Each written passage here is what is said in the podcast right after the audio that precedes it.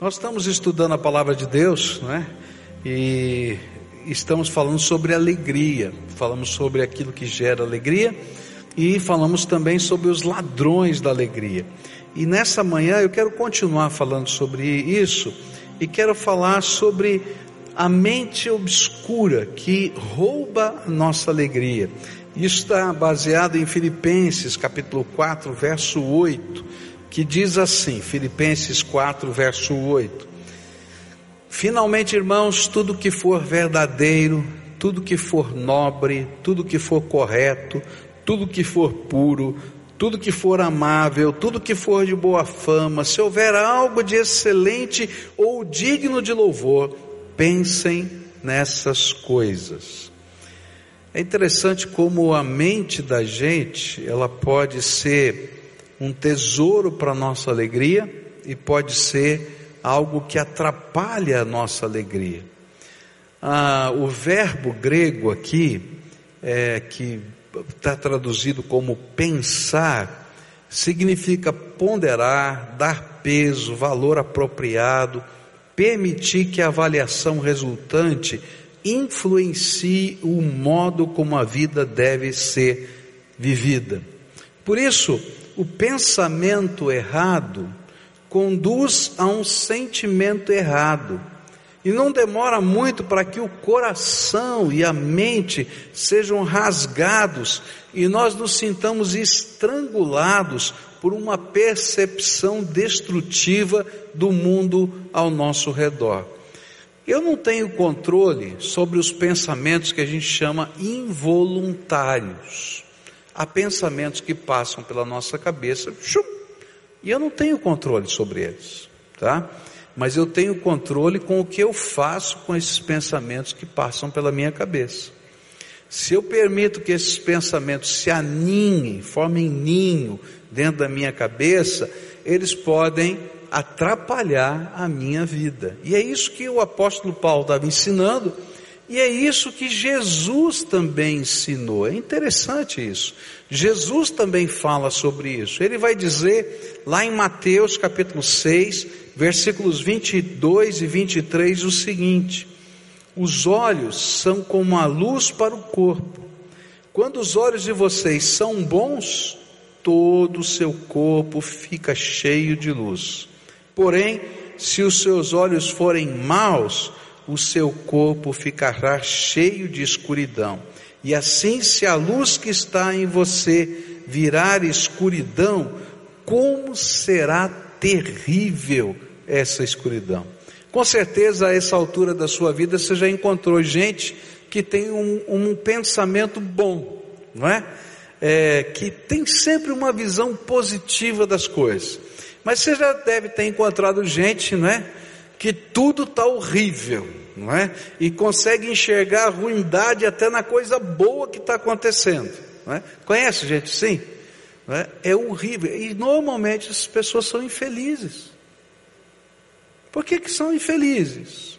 Porque a cabeça, a mente, está sendo minada. Né?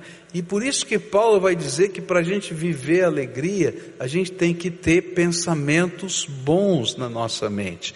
É interessante como essa realidade ela tem sido estudada né, nos tempos modernos de uma maneira mais intensa. Ainda que Paulo tenha falado isso dois mil anos atrás, ainda que Jesus tenha falado sobre isso dois mil anos atrás, a psicologia dos dias de hoje tem estudado isso. É interessante que é, um soldado americano que estava num campo de concentração, e foi é, colocado na solitária, num cubículo coberto de zinco, com muito sol, muito quente lá dentro. Ele ficou muito tempo naquele lugar. E para ele não ficar louco, ele usou uma técnica. Ele montava e desmontava o fuzil dele, que era um M1. M1, tá? Hoje a, a, Força Armada Americana usa o M16, tá? Ele estava no M1 ainda, o primeiro dessa versão. E ele montava e desmontava na cabeça de, dele o, o, o fuzil para não ficar louco lá dentro. E aí ele começou a ver como o fuzil podia ficar melhor. E durante aquele período todo ele desenvolveu a tecnologia para que o M1 fosse melhorado. É interessante que até hoje as Forças Armadas treinam as suas forças americanas, treinam as suas forças especiais, ensinando técnicas parecidas com essa, para que a pessoa possa enfrentar tempos difíceis na guerra e possa sobreviver à tortura. É tremendo.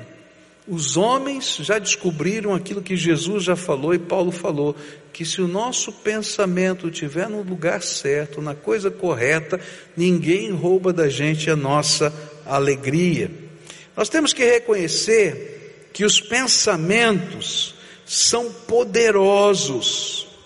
E embora, embora eles não possam ser vistos, pesados ou medidos, eles influenciam drasticamente as nossas vidas. E é por isso que a Bíblia vai nos ensinar que as grandes batalhas espirituais, elas não se travam lá nos céus, entre anjos e demônios, nem só aqui na terra, no meio das circunstâncias, mas as grandes e mais penosas batalhas espirituais na vida de qualquer ser humano acontecem aqui dentro da cabeça da gente. Por que, que alguém se mata? A gente falou, orou agora, né? Por alguém que com 31 anos tirou a sua vida. Por que, que alguém se mata? Porque dentro da cabeça dessa pessoa não existe mais nenhuma esperança. Mas alguém poderia dizer: olha, não é bem assim. Tem isso, tem aquilo, você só tem 31 anos, mas naquela hora, se a nossa mente estiver completamente cheia da perda total da esperança, a gente não quer outra coisa a não ser a morte. Para você entender como isso é poderoso e às vezes as batalhas mais intensas estão na nossa mente. E é por isso que a Bíblia vai dizer, lá em 2 Coríntios, capítulo é, 10, versículos 4 e 5, que a nossa vitória na batalha da mente acontece da seguinte maneira: pois as armas da nossa milícia não são carnais, mas poderosas em Deus para demolição de fortalezas derrubando raciocínios e todo baluarte que se ergue contra o conhecimento de Deus e levando cativo todo pensamento à obediência de Cristo. O que Paulo está ensinando para a gente, que para a gente poder conseguir pensar coisas boas, alcançar coisas boas, vencer a batalha que está acontecendo dentro da nossa mente, nós precisamos de um milagre. O milagre é que algumas fortalezas que foram colocadas dentro da nossa mente, que a gente acredita como verdade absoluta, sejam quebradas. Alguns pensamentos vão ser quebrados. E de outro lado, eu preciso que a minha mente seja levada à presença do Senhor Jesus prisioneira do Espírito Santo, cheia do Espírito de Deus, para a gente poder altear a nossa mente e enxergar as coisas elevadas que Deus tem preparado para nós. É interessante como essas fortalezas da mente, elas acontecem dentro da gente e a gente não tem controle. Se a gente não entender esse princípio de Deus, a gente se perde. Elas inculcam coisas dentro de nós. Eu sei que uma das grandes crises que a gente vive nos dias de hoje é essa questão do homossexualismo. Ah, é um terceiro sexo, é uma, uma escolha, é o que é. A Bíblia vai dizer uma coisa muito simples: Deus criou homem e mulher. Acabou. O que a gente pode ter são crises de identidade, assim como a gente pode ter crise de, de, identidade numa área da vida, de segurança, não segurança, eu posso ter na minha sexualidade. Agora, assim como qualquer crise de identidade pode se tornar uma fortaleza no meu entendimento, que eu acredito piamente naquilo, como uma verdade absoluta, isso também pode acontecer em termos da sexualidade. E a gente precisa entender que essas fortalezas que estão em várias áreas da nossa vida precisam ser quebradas, para que eu de fato possa viver potencialidade daquilo que Deus preparou para mim. É disso que Paulo está falando. Toma cuidado, coloca um filtro aí na tua mente para você poder viver a alegria e não permitir que a alegria seja roubada de dentro de você. E como é que a gente faz isso? A nossa mente tem que ser levada cativa, não pelas fortalezas que nos jogam lá para baixo, nem pela pressão da cultura que está nos forçando a acreditar que família não vale a pena, que não vale a pena a gente investir nisso, naquilo, naquilo outro, porque não funciona, não dá certo, mas para acreditar nas coisas que Deus tem para fazer em nós. E aí a gente não somente tem que ser levada cativa. A Bíblia fala que a boca fala do que o coração está cheio. Se o teu coração estiver cheio dessas verdades que Deus preparou para você, ninguém vai conseguir roubar a tua alegria. É disso que Paulo está falando. É interessante que há um ditado popular que tem tudo a ver com aquilo que a gente está falando aqui. E esse ditado diz assim: semeia um pensamento, vai colher uma ação. Semeia uma ação, vai colher um hábito. Semeia um hábito, vai colher um caráter. Semeia um caráter, vai colher um destino. Olha só a importância dessa semeadura dos pensamentos, e é disso que Paulo vai falar. E Paulo então vai dizer o que deve encher a nossa mente. Se a nossa, nossos pensamentos são tão importantes, se a batalha espiritual está acontecendo dentro dele, o que que o Espírito quer, o Espírito de Deus quer encher dentro da nossa mente. E isso precisa ser o filtro que vai controlar o que a gente vai permitir pousar e criar ninho aqui dentro de nós. E ele vai dizer assim: tudo que é verdadeiro, nisso pensai, tudo que é verdadeiro, tudo que é genuíno, diz uma outra versão o grande desafio de Deus para nós é que a gente possa aprender com Jesus a ter a mente de Cristo. O apóstolo Paulo vai dizer no livro de Coríntios que nós temos a mente de Cristo. O que, que significa isso? Significam os valores, significam os projetos, os propósitos, a leitura que a gente faz do mundo e assim por diante. E se Ele quer que a gente tenha a mente de Cristo, a gente tem que aprender a checar o que é verdade, que está acontecendo ou não acontecendo, verdade sobre nós mesmos, verdade sobre o presente, verdade sobre o futuro, e não apenas as conjecturas. Porque às vezes as conjecturas podem ser altas demais eu vou me frustrar, baixas demais ou não vou fazer nada. Eu preciso do equilíbrio que vem da verdade de Deus sobre a minha vida. Um exemplo disso aconteceu comigo, já contei isso para você, quando Michel nasceu. Michel pequenininho, olha aqui, fica de pé, Michel. Bem pequenininho, fica de pé. É. Olha só, agora ele me carrega no colo. É. Não, né? Tadinho dele, né? Bom, eu quero dizer, quando ele era, tinha nascido, né, eu falei para o meu pai, Michel, é, eu falei para o meu pai, pai, é, nasceu o seu neto, né, queria que você viesse aqui ver. Então ele foi lá no hospital, foi ver o neto. Depois foi na casa da minha sogra, onde a Cleusa estava, voltou lá para ver o neto. Tá? E eu me lembro de um dia, que quando ele estava saindo, eu fui levá-lo até o, o, elevador, não é? E o papai falou uma coisa assim que eu consigo entender com a minha cabeça, mas eu não consegui naqueles dias entender com o meu coração. Quando ele estava saindo para pegar o elevador, ele disse assim: Filho, você me traz tristeza. E aquilo bateu ruim demais.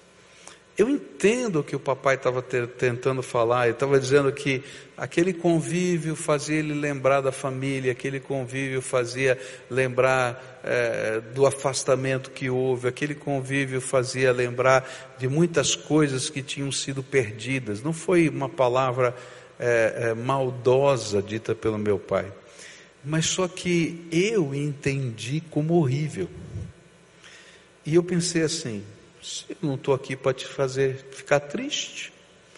Então não vem mais. Não precisa. Cuida da tua vida. E é interessante que esse negócio ficou tão forte na minha cabeça, mas tão forte que o meu relacionamento com meu pai a partir daquela data ficou quebrado. Não é que eu quebrei relações, eu simplesmente não queria ter intimidade com meu pai.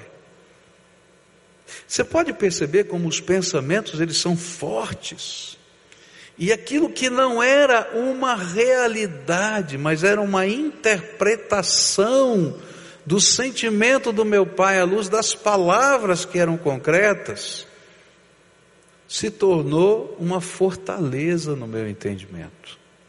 Consegue entender isso?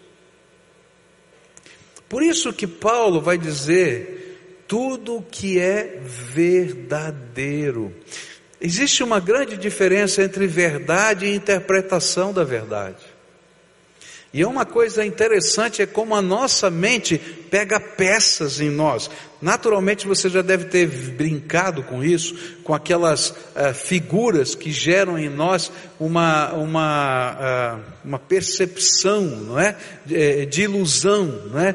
Ilusão visual que a gente tem, ilusão de profundidade, ilusão de, de, de conteúdo, né? A gente pensa que esse aqui é maior que aquele, que cabe mais. É, essa, essa questão toda é como a mente engana a gente em perceber a realidade realidade. Mas isso não acontece só com figuras. Isso acontece na interpretação da vida. E é por isso que Paulo vai dizer assim: olha, presta atenção. Se você não quer perder a alegria, não permita que as interpretações da sua vida dominem você. Permita que a mente de Cristo domine você, porque Jesus é a verdade de Deus. Ele disse: Eu sou o caminho, a verdade e a vida, e ninguém vem ao Pai senão por mim. Tem muita gente sofrendo, porque acredita numa verdade que é mentira. A verdade que não pode, que não consegue, que não vai dar certo, que você tem uma urucubaca sobre a tua cabeça, não, se você é servo do Senhor, tem uma abençoada graça sobre a tua cabeça, tá? E às vezes a gente olha ao redor e diz: Não, é verdade, olha só o que aconteceu. Queridos, a Bíblia está dizendo: deixa a tua mente ser controlada pelo Espírito do Deus Todo-Poderoso, do Cristo, que é a verdade, para que você possa ser feliz nessa vida. Porque quando a gente começa a olhar na perspectiva da graça de Deus, a gente vai descobrir o imponderável de Deus. Porque a graça de Deus é esse imponderável dele, elevada à potência da sua infinitude. Não tem tamanho que Deus pode e vai fazer na vida daqueles que temem a ele. Ninguém precisa roubar a tua alegria.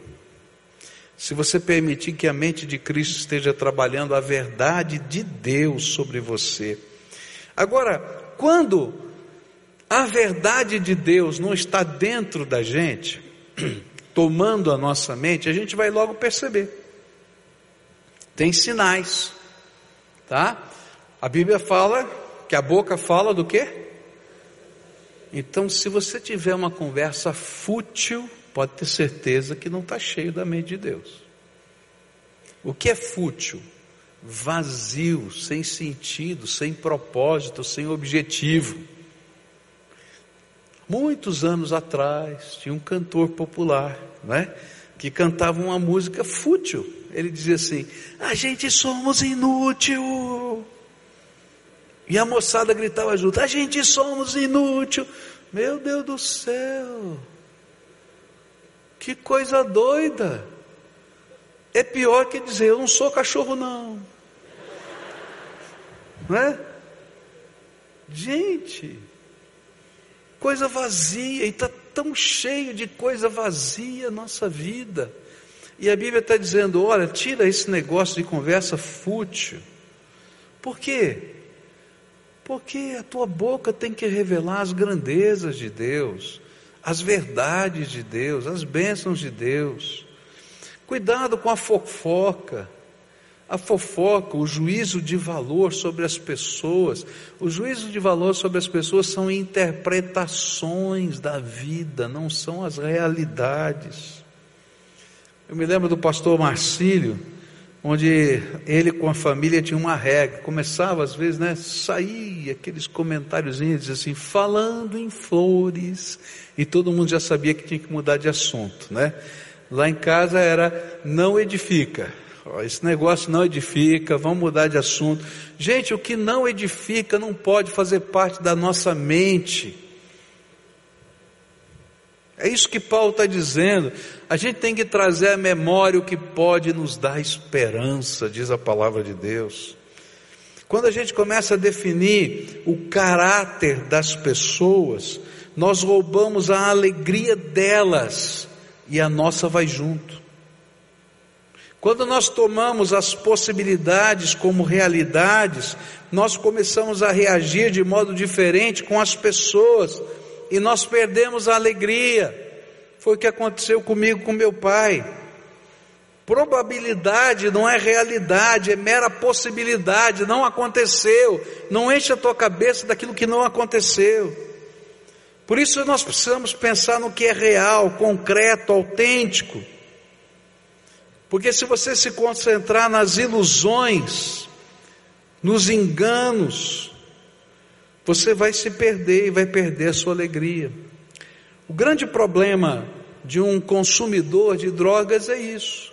Além da dependência química que acontece, tem muita gente que usa drogas que é dependente emocional das drogas. Eu não estou dizendo que é só emocional, tem dependência química, tá? Que gera uma necessidade do uso. Mas muita gente entra no mundo das drogas por uma dependência emocional. O que que eles querem? Eles querem sair de uma crise, viver um momento agradável. Então eles pagam, compram a droga e fogem da realidade. E aí entram num tempo de ah, estou fora desse mundo cruel. Só que acontece que aquele tempo que ele ficou fora do mundo cruel, tá, vai diminuindo. Eu disse, eu preciso de mais. Eu quero ficar mais tempo fora, mais tempo fora, mais tempo fora, até que a realidade e a ilusão se misturam e a pessoa não consegue mais discernir e ela não quer mais a realidade, ela só quer a ilusão e aí vai morrer numa overdose. Porque o seu corpo não aguenta mais viver na ilusão. Paulo está falando, não dá para viver assim. A gente tem que viver em cima daquelas realidades que Deus preparou para a nossa vida. E quando a gente olha na perspectiva de Deus, com a mente de Cristo, não importa o que esteja acontecendo, Deus vai nos dar a alegria da vitória na nossa vida. Por isso, a Bíblia diz assim, ou melhor, a gente pode dizer assim: sempre que acreditamos em uma mentira, Satanás ganha uma vitória, porque ele é o pai da mentira. Segunda coisa que eu quero falar com você nesses poucos minutos que eu tenho. Paulo vai dizer assim: tudo que é honesto e justo, digno de respeito e reto. Né? Algumas versões trazem essas palavras, honesto e justo, ou honesto e santo. A palavra grega aqui era que se usava para descrever os deuses gregos e os seus templos. A ideia é a de alguém que se move em direção ao mundo como se estivesse no templo de Deus. Algo que está revestido de dignidade e santidade. Isso deve encher a sua mente. Você é o servo de Deus que está andando nesse mundo, na presença de Deus. Então a tua mente precisa ser parte do templo de Deus. Isso tem a ver com a conversa que mantemos. Isso tem a ver com os amigos que nós escolhemos. Isso tem a ver com aquilo que lemos, com aquilo que assistimos. Se você encher a tua mente de porcaria, tua vida vai ser uma porcaria. É isso que a Bíblia está dizendo.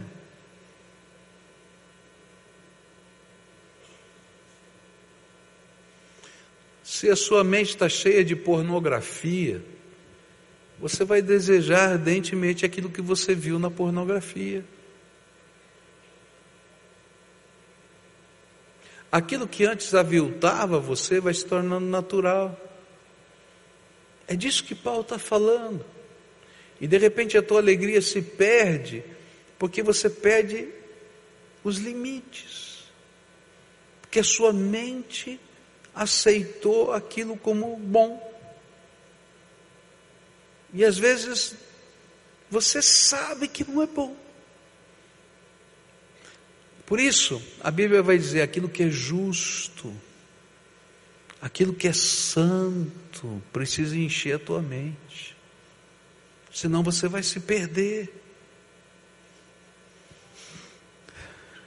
O objetivo de a gente ter a mente de Cristo é que a mente de Cristo tome o lugar da pressão da sociedade sobre nós. Quando nós abrimos, ainda que seja uma brechinha em nossa mente, Satanás transforma nossa mente no depósito do seu lixo.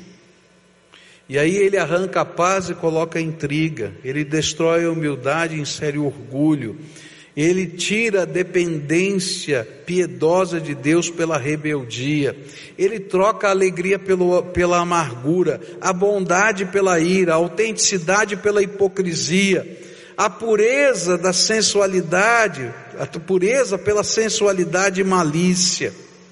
O que Paulo está nos ensinando é aprender a separar o precioso do vil, porque Satanás é artista em trocar o seu ouro por pedacinhos de espelho e lantejoulas, que não vale nada.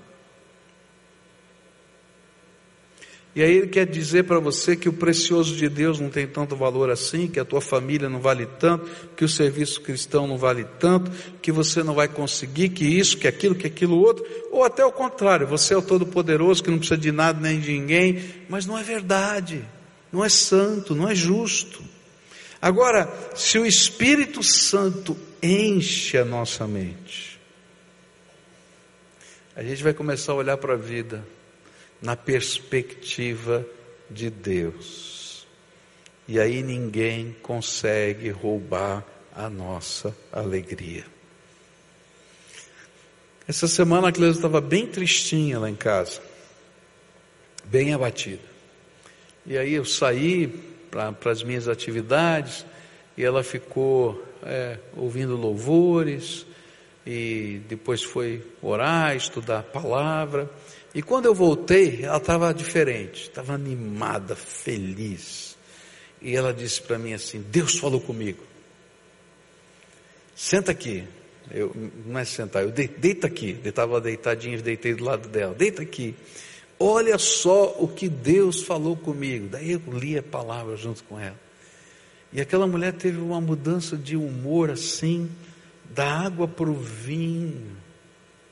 Porque quando o Espírito Santo leva cativa a nossa mente à presença do Pai, o imponderável de Deus, elevada à potência da sua infinitude, enche a nossa alma. E ninguém rouba a nossa alegria. Cuidado com o que você deixa encher a tua mente. Eu vou continuar falando sobre isso hoje à noite. Eu queria ter terminado esse ponto, não consegui terminar, já estourei meu tempo, já acabou tudo aqui, não é? Mas vou continuar, porque tem tanta coisa preciosa que a gente tem que aprender sobre esses valores que enchem a nossa mente. Mas eu queria orar com você nessa manhã. Fica de pé, Dá a mão para quem está perto de você. Isso, fica de pé, dá a mão para quem está perto de você. E olha, hoje Deus queria encher tua mente com o imponderável dele. Eu falei sobre isso no culto das nove horas. Eu disse assim: tem vários papais aqui, mamães, com seus filhinhos.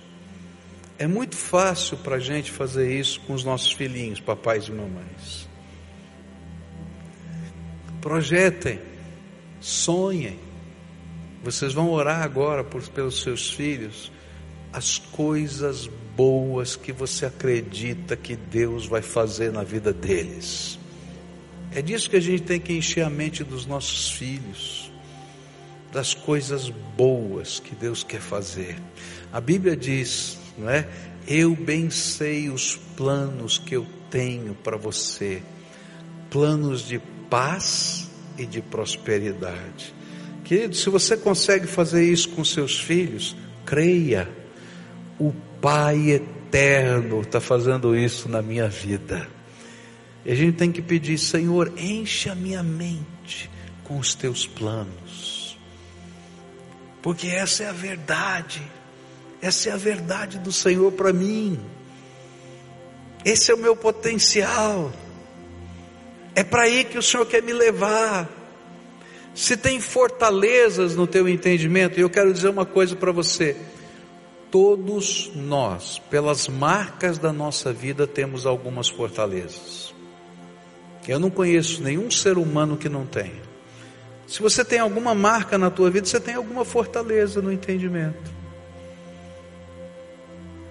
E aí a gente tem que dizer, Senhor, essa coisa que está aqui, essa marca, esse sentimento, esse pensamento, Espírito Santo leva cativo ao Pai porque a tua palavra diz, Senhor, que o Senhor arrebenta as fortalezas do entendimento e leva cativa a nossa mente à presença do Senhor.